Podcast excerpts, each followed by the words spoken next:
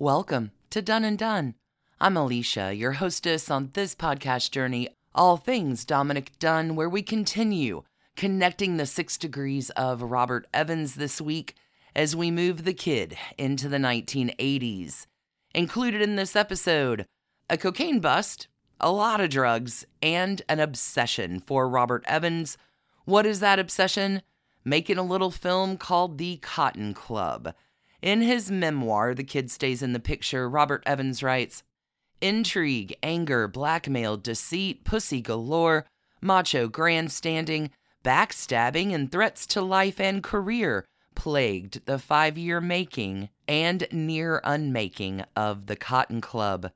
The treacheries involved were so bizarre that The Godfather and Scarface combined pale in comparison. I can only tell some of the story, not wanting my life insurance canceled. It had all the makings of a mega hit, but the Cotton Club seemed doomed from the start. From script issues, fights between Robert Evans and Francis Ford Coppola, casting problems, and financial troubles, the film had every problem imaginable, and that was before Roy Radin's murder was attached to the project. Yes, there's a murder in this episode too, and a lengthy period of time where Robert Evans, who is not a murderer, gets slung up in almost a decade of nasty, nasty business. Before we dip into the 1980s today, I do have some big thanks to give to a few folks out there. First up, big love to JLZ, who sent along quite the gifts to me this week in the form of some research books and source letters. Oh, stay tuned for those investigators. You will have Miss J to thank soon enough as well. Also, a huge round of love to our latest supporters over at patreon.com slash done and done. Big thanks, Theo P and Tower Velo Bicycle Shop. Y'all rock. Your support is very much appreciated as well as the support of all of our Patreon folks. If you are looking to get more out of this Done and Dunne podcast experience, patreon.com slash done and done is the place to go to find out more. We roll ad-free and early episodes, weekly not done yet bonus episodes too. We talked about Diane Keaton last week and are not done yet, and I have a whole lot of surprises coming for every single level this week on Patreon. Big thanks for joining today. We have made it to the 1980s. Things are about to get pretty wild. As always, in this Robert Evans series, there is a strong caution for language and adult themes. Be prepared to clutch your pearls. All right, Robert Evans moving the kid into the 1980s. And throughout the Cotton Club murders, too, let's investigate.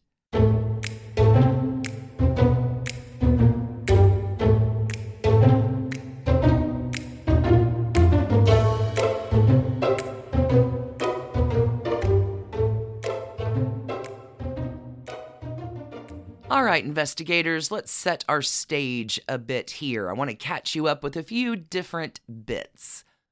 From the piece Blonde Widow at Bardak Reports, these few paragraphs do sum up a bit about what Robert Evans is up to as we are moving into the fabulous 80s. In 1983, Evans was still ensconced in decorator offices at Paramount Pictures where he had ruled the roost from 1965 to 1975, supervising the production of hits such as Love Story, The Godfather, Rosemary's Baby, Chinatown, and The Odd Couple. Although he was no longer king, owing to a well publicized bust and conviction for cocaine possession in 1980, Evans was still a prince. In 1979, he had bought the rights to a book called The Cotton Club, a chronicle about the famous Harlem nightclub, which he described to friends as a surefire blockbuster about, quote, gangsters, pussy, and music, unquote. Evans was so sure of his project that he didn't want Paramount to produce it. He says that was my first big mistake. I wanted to own the film. The second big mistake was not taking Adnan Khashoggi's money, he says, referring to the then billionaire arms dealer who wanted to finance the movie. Robert Evans continues, He was too hard a negotiator. I walked out of the meeting and said, I don't want to take your money. My lawyer, Kenny Ziffren, thought I was crazy and fired me. If ever I was wrong, I was wrong. Evans then turned to Ed and Fred Doumani, brothers of Lebanese descent who own hotels and casinos in Las Vegas. All was fine until the Doumanis read a draft of Mario Puzo's original script and, hating it, unceremoniously pulled the plug on the project. Evans then began a furious hunt for funds to keep his pet project going, even selling his Paramount stock to pay his bills his quest became an obsession. The quest to make the Cotton Club does become an obsession for Robert Evans. But let's back up the bus just a minute, talk about a bit in that intro, and fold cocaine into this picture. I want you to know Robert Evans did get popped for cocaine in 1980, and to be fair, a lot of folks were doing cocaine in 1980. But it is imperative to note that cocaine is the absolute undercurrent sideline of this story. After his cocaine bust, Robert Evans will do a public service announcement with Bob Hope at this time to forewarn kids off all the drugs. Robert Evans, his obsession, The Cotton Club. It is a film with all kinds of noise attached to it. Directed by Francis Ford Coppola, starring Richard Gere, Gregory Hines, Diane Lane, Bob Hoskins, among many, many others. It's a big time film, lots of buzz about it, long time coming. The film will get made, perhaps with some challenges and be successful, but always has something else attached to it. What else is attached to the Cotton Club? The mystery of the death of Roy Radin, which doesn't remain much of a mystery. Hollywood can be a seedy place. Who is Roy Radin? Roy Radin is a name that most people might not be familiar with, but in the 1970s and 1980s, he was a big time entertainment promoter. Radin primarily gained his wealth and influence from promoting vaudeville type shows and oldies musical tours. He knew this was the life he wanted from a young age Radin drops out of high school to pursue his dreams.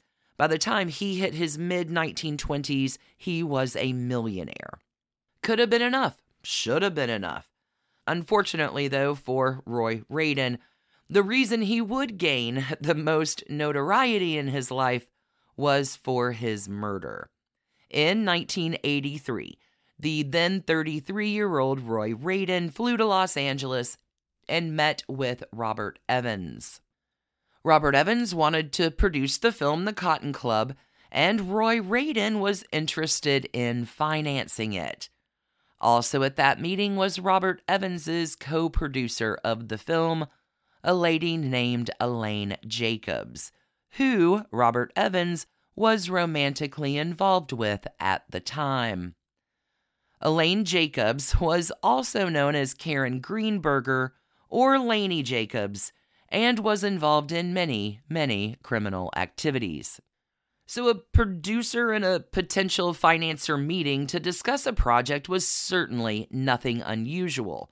But when Roy Radin went missing shortly after his meeting with Bob Evans, people began to wonder.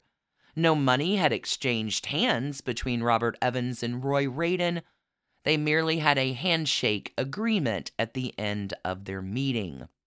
Roy Radin was last seen around 7 p.m. on May the 12th, 1983, getting into a limousine with Laney Jacobs. No one saw or heard from him again until his remains were found on June the 10th. A decomposed body with a gunshot wound to the head was discovered in a creek about 60 miles from Los Angeles. The body was identified as Roy Radin through dental records. The lady with all the aliases, Elaine, Laney, Karen Greenberger, Laney was questioned right away since she was the last person to be seen with Roy Radin. Laney's account of what happened that night was hmm, inconsistent. She gave differing accounts of why she and Roy Radin were in the limousine, where they were going, and what their relationship was. She said they were meeting friends for dinner at one point. She then claimed that she and Radin had begun arguing in the car and that he had thrown her out. Later, Laney said that Radin made the limousine driver help him get out.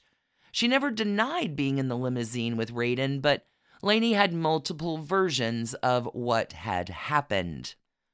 Despite this, Laney Jacobs was still not considered a prime suspect early on in Radin's disappearance or murder. That would later change. Initially, there were several theories about what had happened to Radin, including one about him being involved in a cult. The New York Times reported that a friend of Radin's told them that he was involved with Cuban cocaine traffickers. The friend was quoted as saying he had been warned. He had been told to keep his mouth shut. He laughed it off. He said, Those punks don't scare me. Let's go ahead and circle back and talk about Elaine Jacobs Laney. Who is she? Elaine Jacobs had been introduced to Robert Evans as a wealthy socialite interested in getting involved in the film industry. You can imagine this would be catnip to Robert Evans. He was told that Laney was attractive and she knew many, many rich people who would like to finance his movie projects because they found the business glamorous. In The Kid Stays in the Picture, Evans describes how he explained the introductions and relationship with both Roy Radin and Elaine Jacobs to his attorney, Robert Shapiro. During the next few days, I filled Shapiro in on every detail I remembered regarding Roy Radin, how I was looking to put together a motion picture company to raise enough money privately to finance my own films and own the negative, the most valuable asset in Hollywood. How I was receptive to meeting rich people outside the industry, people who were captivated by the mystique of film. How my house became a revolving door from the wealthy to the entrepreneurial and the hustler. You name it, they all came in and out. How a chauffeur from Ascot Limousine a company I half owned, told me about the new customer he was driving night and day, a wealthy divorcee from Texas looking to get into the film business. Who recommended her? Oh, the Morrison family, the largest stockholders in General Motors, split their time between Bel Air, Grosse Pointe, and Palm Beach, top of the line. This lady I'm driving is good friends with them. What's her name? Jacobs, Laney Jacobs. How old? About 35, real looker. You're tight, Mr. E. Would you like to meet her? Wealthy, divorcee, mid 30s, real attractive, Robert Evans continues, writing, Fuck films. Don't have one of her kind on my dance card. Can't show up with a 21 year old starlet at a serious dinner.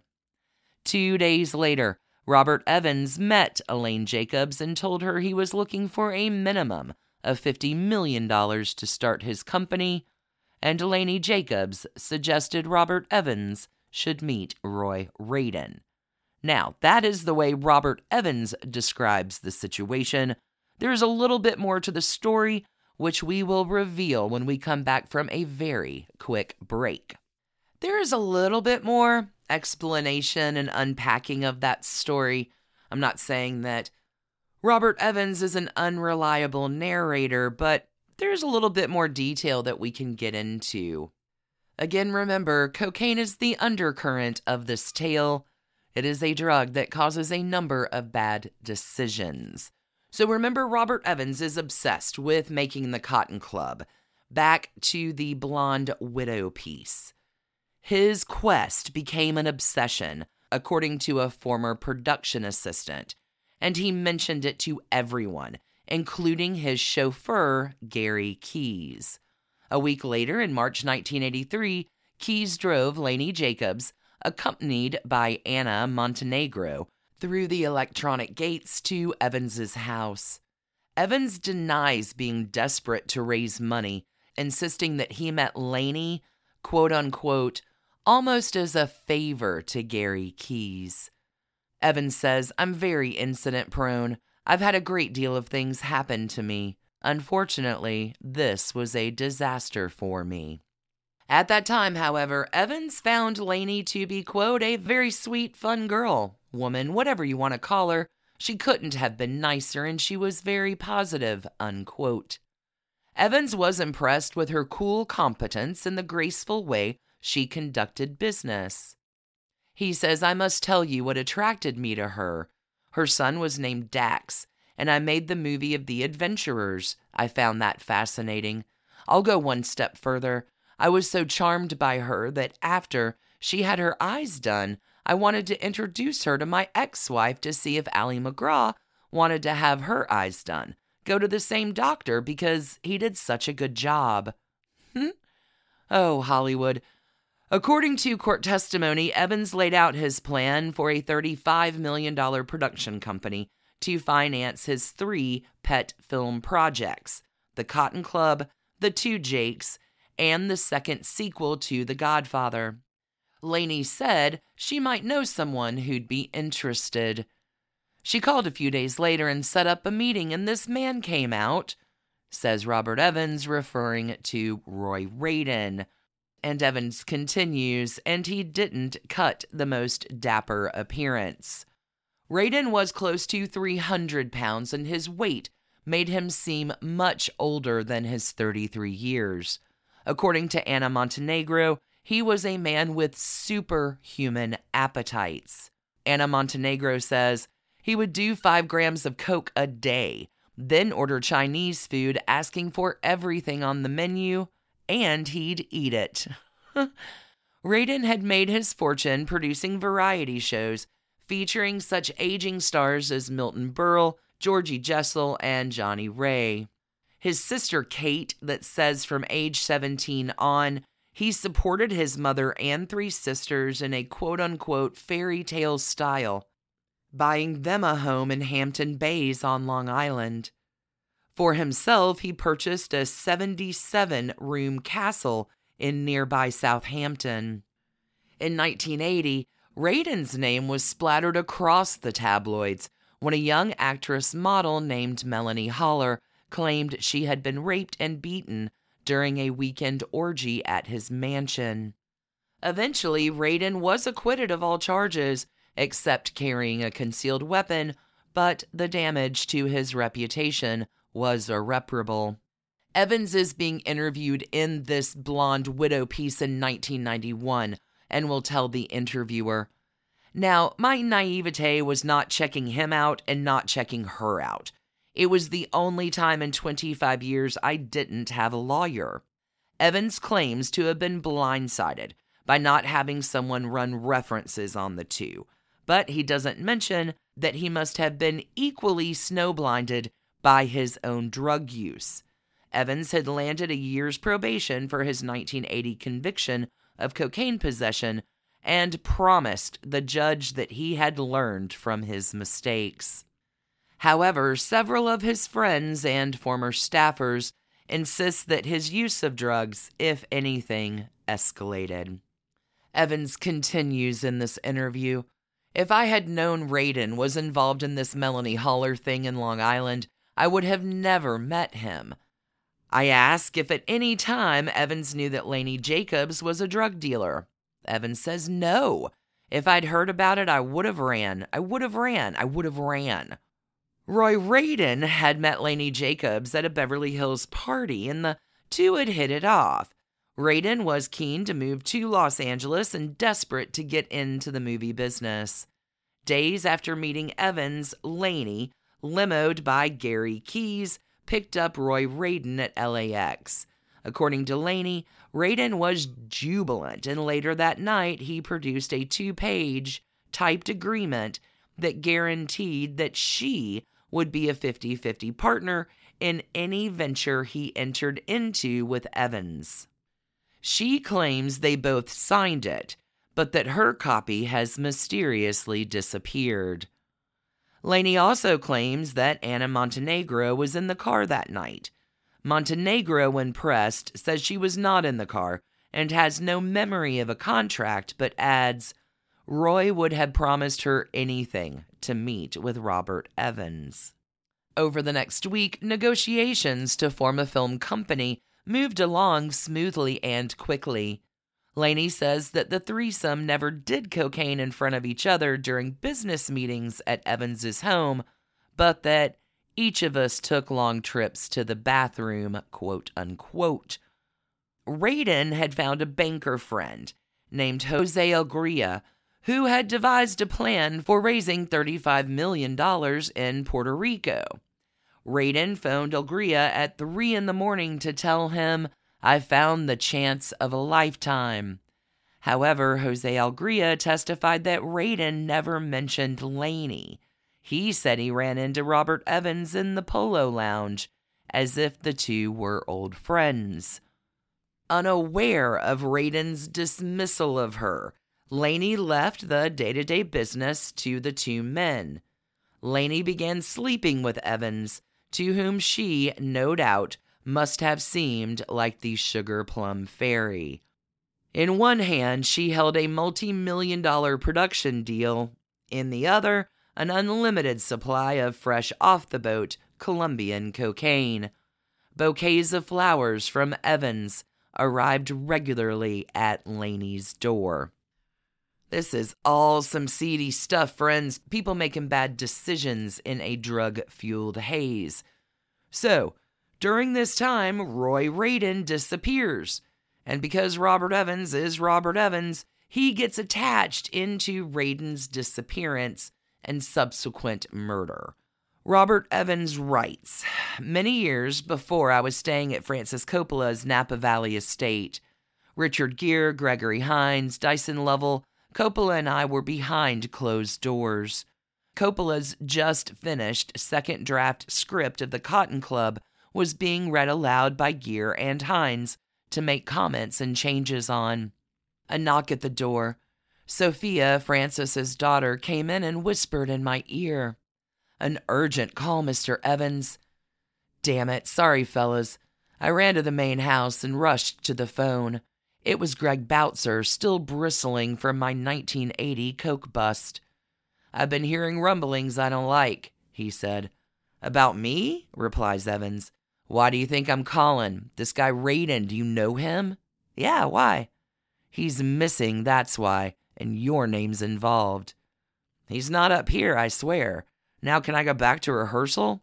Rehearsal? I stepped out of a meeting with Kirk Kerkorian to make this call. It's no joke. You can't afford another 1980. Greg, how do I know where the guy is? Bob, it doesn't matter. If I hear it, others do too. Protect yourself. Take no chances. You can't afford more bad press. I've already put in a call to Robert Shapiro. He's the best criminal attorney in town. Don't leave the phone and keep your fingers crossed that he's available. Greg, I hardly know this guy Radin. Where do I fit in? Your name is Bob Evans. That's where it fits in. And Robert Evans's life changed forever and not in a good way.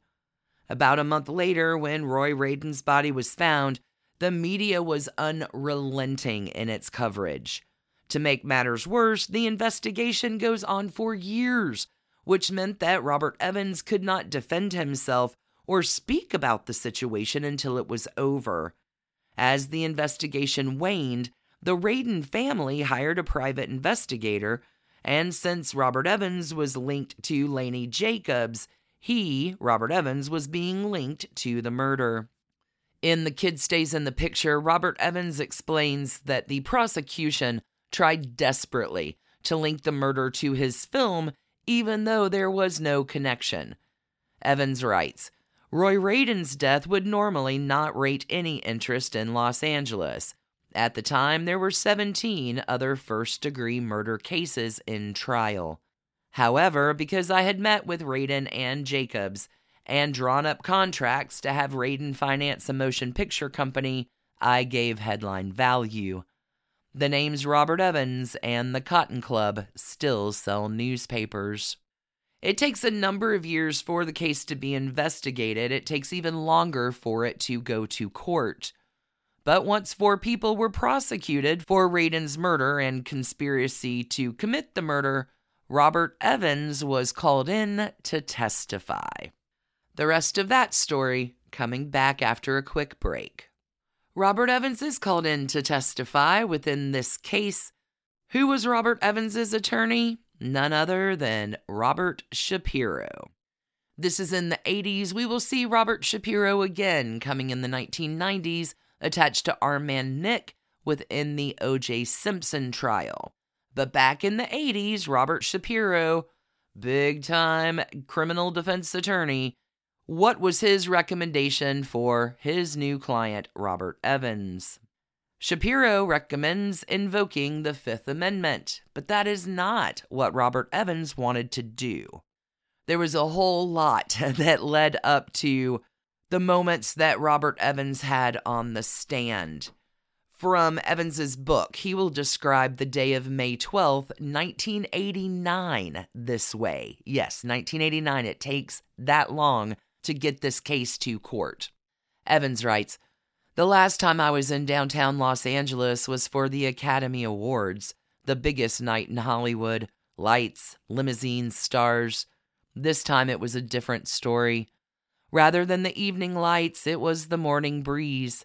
Rather than a limousine, I arrived in a nondescript car, hoping not to be recognized.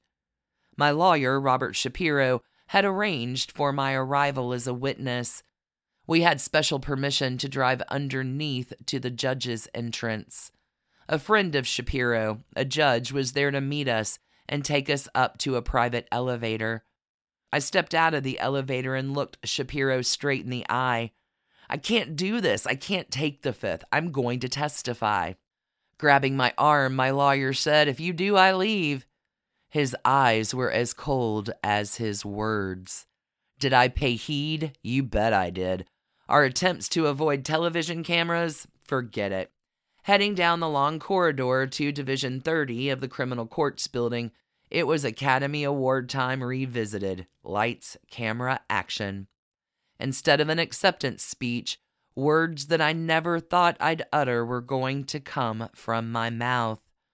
I respectfully refused to answer any questions based on my constitutional privilege under the Fifth Amendment.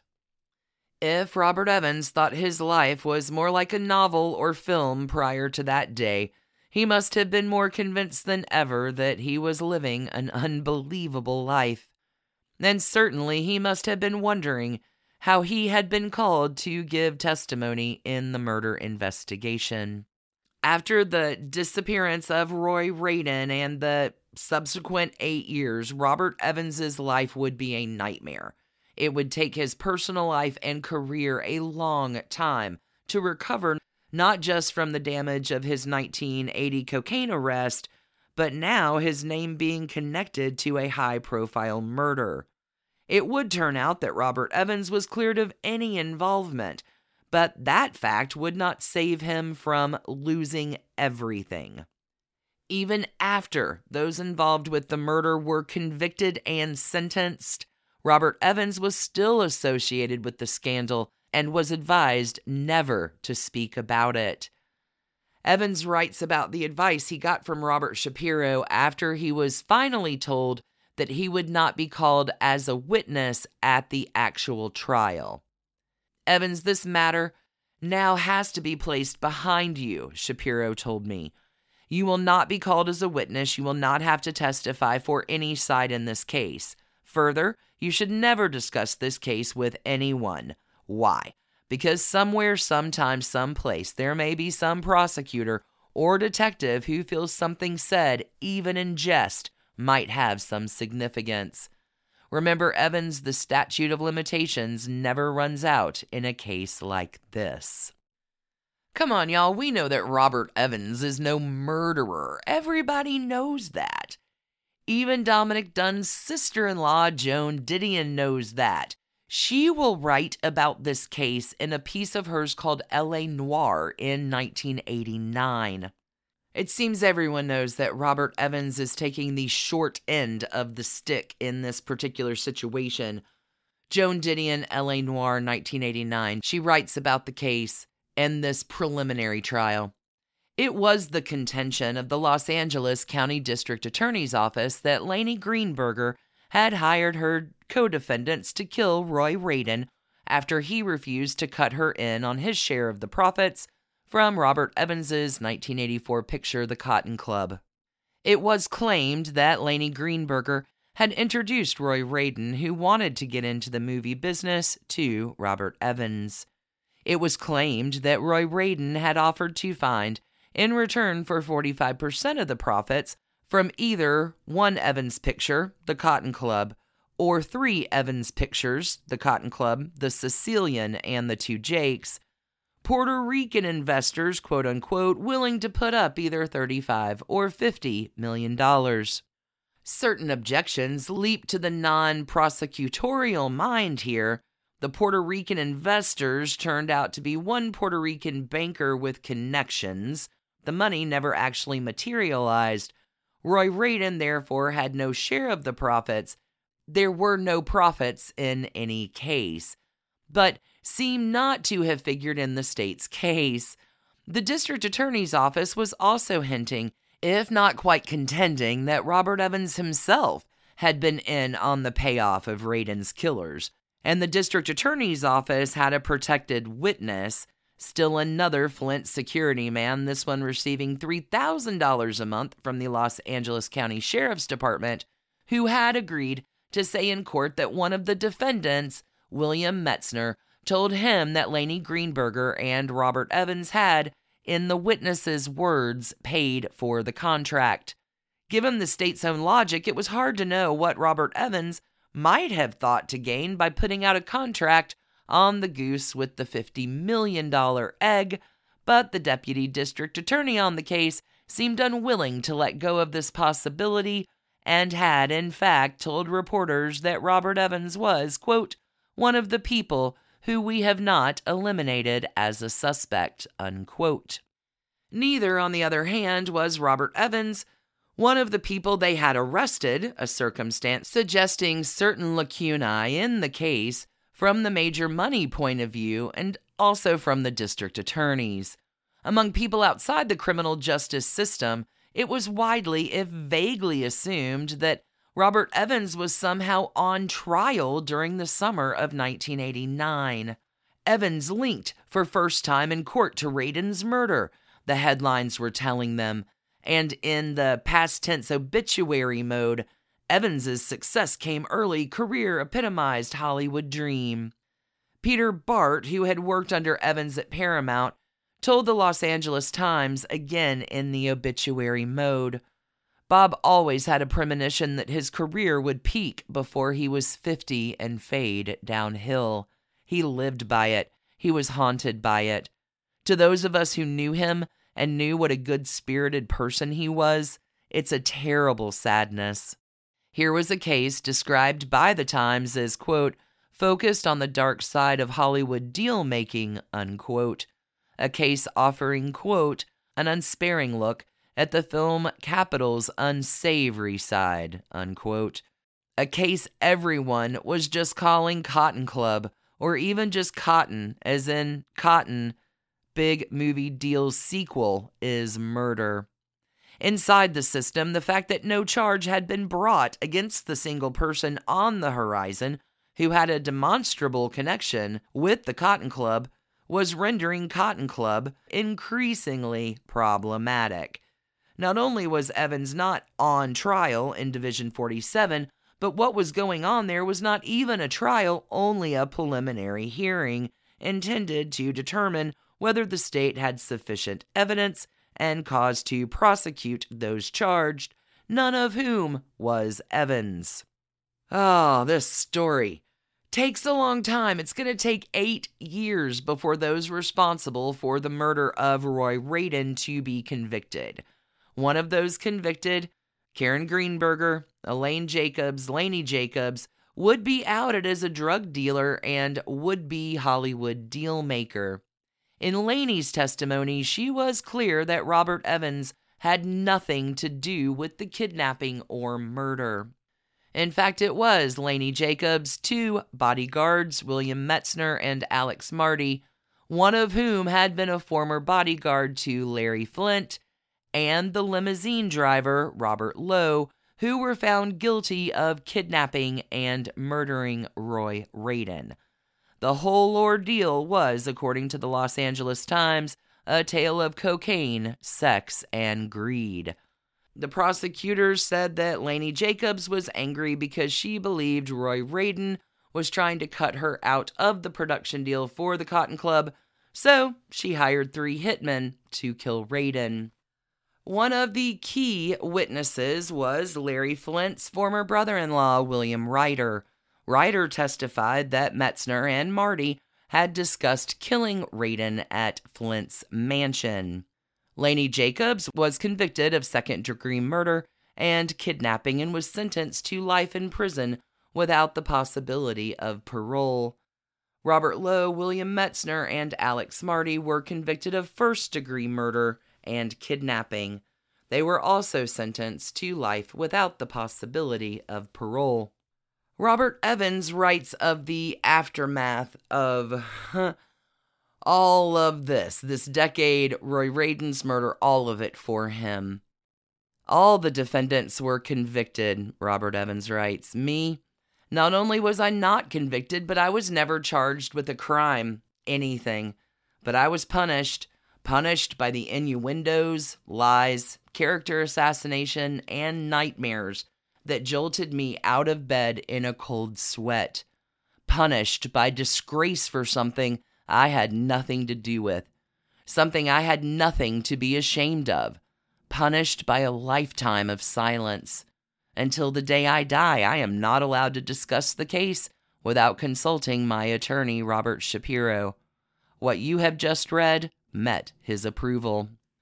A nightmare is a nightmare is a nightmare, but it came with a sense of discovery. Call it a human relationship.